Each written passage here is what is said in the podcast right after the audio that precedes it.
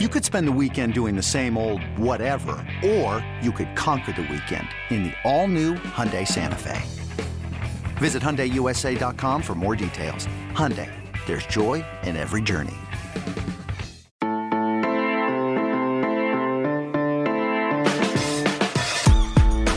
Hello and welcome to another edition of the Wildcat Scoop Podcast. I'm Wildcat Authority Senior Editor Jason Scheer, and it is Arizona Friday. Let's just call it Arizona Friday. There's a women's basketball game, which leaks into a football game, which leaks into a basketball game, which I don't know.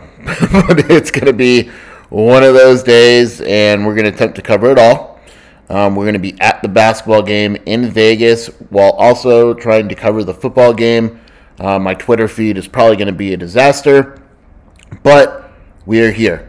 I don't know how I'm going to do it, but I know it's going to require coffee, and uh, yeah, we'll see how it goes. But on the preview side, uh, Arizona is facing Washington State, a Washington State team that needs one more win to get bowl eligible with two games left Arizona and then the Apple Cup.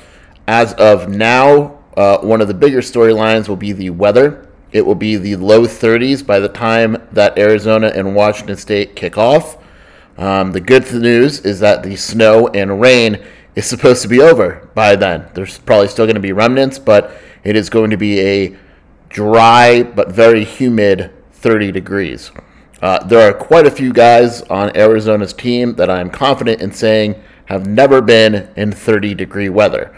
Uh, now, to be fair, there's probably some guys in Washington State that haven't necessarily played in that weather. Uh, Jayden de Laura has probably played in cold weather before, but he's also from Honolulu, so it's not like a common thing. So um, it's going to be very interesting to see how the weather overall impacts both offenses. Washington State obviously likes to throw the ball more than Arizona. Will they be able to throw the ball? Will this turn into more of a running game? What is this going to look like? What is the weather going to look like? How will it impact the game? Is probably one of the bigger storylines. And it actually, you can make an argument, has more of an impact on Washington State than Arizona because of that Washington State passing game. Uh, that passing game starts with sophomore quarterback Jayden de Laura, six foot, not a big guy, 190, but very accurate. Uh, one of the better running backs in the conference is completing 62.7% uh, of his passes. Really hasn't had a bad game this season. Um, against Oregon, I guess you can make the case it wasn't great. That was probably his worst game of the year, but he still threw for 280, two touchdowns, two picks, completed 55% of his passes. Um, that was probably his worst game. Uh, Cal may have been worse, um, but they won 21 to 6, 213, three touchdowns, two picks. Um, he has nine picks. There's only been two games this year where he hasn't thrown a pick. The season opener against Utah State and um, against Stanford, where um, they it was just kind of an offensive, you know, 289, three touchdowns, uh, no picks. So he is turning the ball over, but that is to be expected when you throw the ball 287 times this season. Uh, he has two games with over 40 pass attempts. They were actually back to back games, and he has um, over 35 attempts against Oregon, BYU, 30 attempts against Stanford. Um, so he's they're going to go throw the ball against USC. They didn't throw the ball as much, or he didn't. Um, in, in, in, bigger wins, he doesn't necessarily throw the ball. Uh, not a running threat, but he's good. Uh, he is an accurate quarterback, has a good arm. He's asked to make quick reads. They're not going to go and try to kill you deep all the time, um, but it is as air raid offense as you get in the country. If you've noticed throughout the country that air raid four wide, five wide sets, those are, are not as cool as they once were. But Washington State with the run and shoot um, is still one of the teams uh, that does it. And, Don Brown has experience. It's crazy because he said when he was at UMass, he remembers playing Texas Tech with Michael Crabtree and um, with, with Michael Crabtree and Graham Harrell as a quarterback. And I looked at the box score and obviously Texas Tech beat UMass. Was two different type of programs, but Liam Coen was the uh, quarterback for UMass. Victor Cruz was a wide receiver for UMass. Uh, there was a lot of talent in that game, and, and um, wound up letting up 55 points. But again, you can't really conflate uh, the two. But Washington State is going to throw the ball. de Laura gets the ball out quickly. Doesn't take a ton of sacks. He's only been sacked 10 times this season, and three of them were against Oregon, and two of them were against Portland State. So, I mean, he's been sacked every game except for ASU and USC. Uh, they beat US. Sorry, they got killed by USC, which is interesting because he wasn't sacked, but defended him really well in that game. He did not play well, and then ASU, which was a win, um, did not get sacked uh, and played rather well, completing 63%, two touchdowns, one interception. So obviously, it starts with the passing game. In order for it to start with the passing game, not only do you need a talented quarterback, you need some talented wide receivers, and Washington State has a very good uh, duo. Calvin Jackson, 5'10, 194. Um, I, he's very good. He probably doesn't get the attention that he deserves. 53 catches, 754 yards, five touchdowns. Um, very quick, athletic. Will make. It feels like he makes one spectacular catch a game. Um, against ASU, absolutely killed them. Eight catches for 139 yards and a touchdown. USC had 94 yards. Um, he has five touches on the year, like I mentioned. Two were against Cal, one against Portland State, one against ASU, and then Stanford. He had two for 72 and had a long touchdown catch there. Um, he's going to get his catches. He'll probably get three, four, five catches. He has two games with eight, a game with nine, a game with seven, but he's also had you know a couple games with two, a couple games with four. So he's not a guy that's going to go out and get 10 receptions or whatever it may be, uh, but he is fast, he is athletic, and if Arizona is not careful in that man to man coverage, it will get burned. If you go back and watch that ASU game, he had the 45 yard touchdown um, where he absolutely just, just got behind the secondary. And the thing with Jackson is he can really make you miss in the open field. So whether it's Christian Roland Wallace or Treydan Stukes, um, they're going to have to do a very good job on him. The other dangerous receiver is Travell Harris. And Washington State doesn't have big receivers. This isn't a matchup of big receivers um, that has given Arizona some fits that can go up and get the ball. These are speedy guys that Washington State is going to get the ball to in the open field, and they're going to go make plays. Uh, Travell Harris is only 5'9, but he's a senior, super experienced, has 62 catches for 683 yards and seven touchdowns. Killed Oregon last week in the loss, eight catches, 109 for a touchdown. Against ASU, had a touchdown. Oregon State, 147 yards receiving. He's got more catches than Jackson. He's probably more consistent in that area, but maybe not as explosive. But he's another guy. I mean, he has seven touchdowns, two against USC and two against Portland State. Um, then kind of went dry a little bit for three games and has touchdowns in three of his last four games. So obviously, uh, you know, it, it's going to be a challenge for Arizona's defense with those two guys. And I and I said it's a duo, but the reality is there's there's more talent, right? So De'Zhaun Stribling is a freshman wide receiver, 33 catches, 383, four touchdowns. Um, another kind of feast or famine guy. He'll have games where, like against ASU, he only had one catch for 23 yards, but against Oregon, five for 51 and a touchdown. Um, he he is very capable. He's one of the bigger receivers.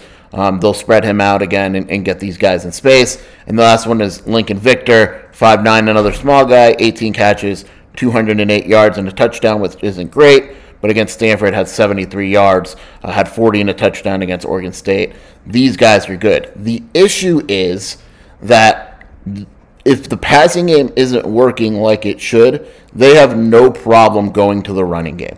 And Max Borghi is probably one of the more underrated running backs in the conference, if not the country. If he was on a team that gave him the ball more, they would more likely have, I mean, he'd have bigger numbers. So he's averaging five yards a carry, but he only has 122 attempts. Against Oregon, he got 10 for 41, ASU 12 for 67. BYU, he went 18 for 83 and three touchdowns, scored all their points. Stanford, 17 for 89, two touchdowns. He is used in a variety of ways. Um, he'll be used in the passing game a little bit. Um, if, if, the certain looks aren't there, they'll go to the check down game with him. He had four receptions against BYU, but that's not his biggest threat. He hasn't scored in the passing game yet. Um, his deal is if you're taking away the passing game and they want to open it up, they'll go to Max Borghi. And, and he's a very legitimate um, option at running back. And then they'll also go to Deon McIntosh. He's good for, you know, anywhere from 5 to 15 carries a game. He had 16 against ASU because he had success, 16 for 68 and a touchdown, 9 for 57 against Oregon. So they'll spread you out. They'll get you thinking pass, and then they'll go to the run game. And that's one of the biggest challenges um, that Washington State presents on offense. And it's going to be very interesting. I, I have major concerns about Arizona's secondary depth, especially if Isaiah Rutherford cannot play. I think Treydan Stukes and Christian Roland Wallace have played fine. But then the, the deal is what do you do after that? Rashi Hodge has been very good in coverage for a linebacker, but can you go that route? Uh, Malik Hausman would have to step up. Do they go the extra safety with Gunnar Maldonado and, and challenge him that way? Um, the good thing is you don't have a tight end that you necessarily need to cover. Washington State doesn't use a tight end, but can Christian Young go and cover um, a wide receiver? We're going to find that out sooner than later. We're going to find that out very quickly, is my guess. Um, and overall, uh, it's going to be by far the biggest challenge. Washington State, for as much attention as they get um, offensively, their defense is very good this season uh, in terms of takeaways. It's a very aggressive, so they'll let up some points. You know, they're they're not necessarily like, you know, a, a stout defense. I would say they they let up 45 to USC. They let up you know 31 to a, a bad Stanford team, but they held ASU to 21. Uh, they let up 38 to Oregon, but they held BYU to 21 even though they lost. Um, they held Cal to six. They held Oregon State to 24. So it's not a, a bad defense by any means. It is an aggressive, advantageous defense. It starts with Jahad Woods at linebacker. Senior going to go down as one of the, the tackling leaders in Washington State history. Has 84 tackles already this season. Uh, two years ago, 2019, at 141 tackles. Uh, yeah, he's all over the place. He's going to once again lead Washington State in tackles. He's the guy that kind of watch out for, and you're going to be hearing about quite a bit.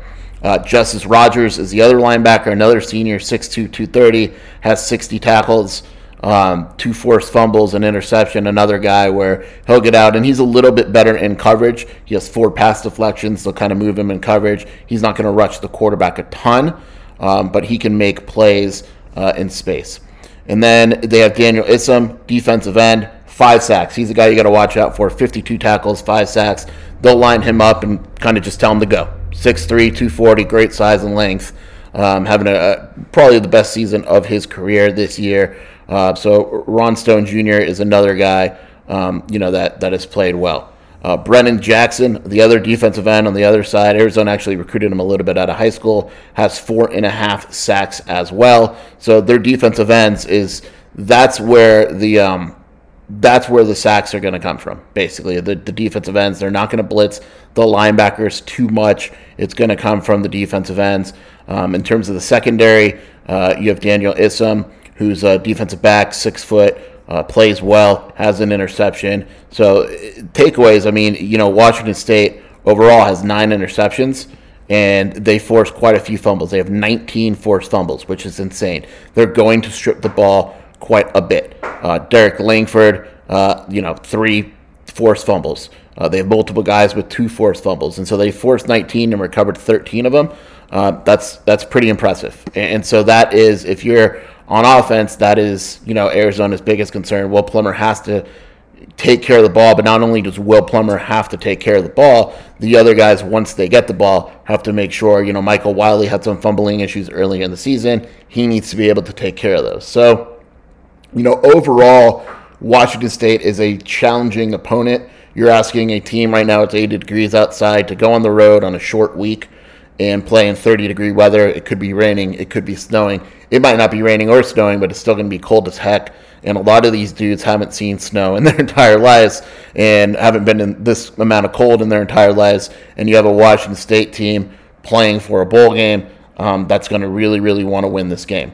Another factor is because of Thanksgiving break, um, Washington State actually got out of school early. So the students there's not expected to be many students, especially if it's snowing. They might extra want to get out of there because of the weather, make sure they get home and things like that. So I would actually be surprised if it's a raucous crowd with the weather, Thanksgiving, and all that. The student section isn't expected to be that big.